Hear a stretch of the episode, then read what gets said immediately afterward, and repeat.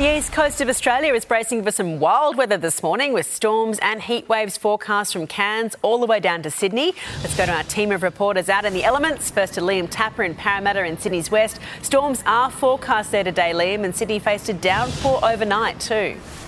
Yeah, yeah, it certainly did, Eddie. We're, we're in a small reprieve at the moment, but I'm told that it's only going to be a very small window because Sydney, it is going to get absolutely drenched today, and so is the whole state of New South Wales. We're looking at around 150 millimetres to fall across the state, and it's coming from out of the far west. A number of our farmers, they copped a drenching overnight, and it's moving over to the coast from Sydney all the way down to the south coast as well. Illawarra, they're in line for some major flooding. SES have warned there that there is the high likelihood of major flooding to happen today. So people there, they are being urged. Of course, it's a simple message, Eddie. We say it every time there is raining.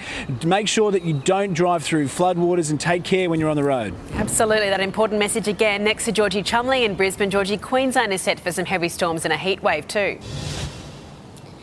Good morning, Eddie. That's right. The mist has already moved into the CBD, but we are expecting some severe thunderstorm cells to move through southeast Queensland this afternoon, in particular the Darling Downs, where there's forecasts for potentially giant hail and destructive winds. We've already seen a significant amount of rain overnight, multiple locations receiving more than 50 millimetres, including Greenbank, Caboolture, as well as spots on the Gold Coast like Molendinar and Luscombe.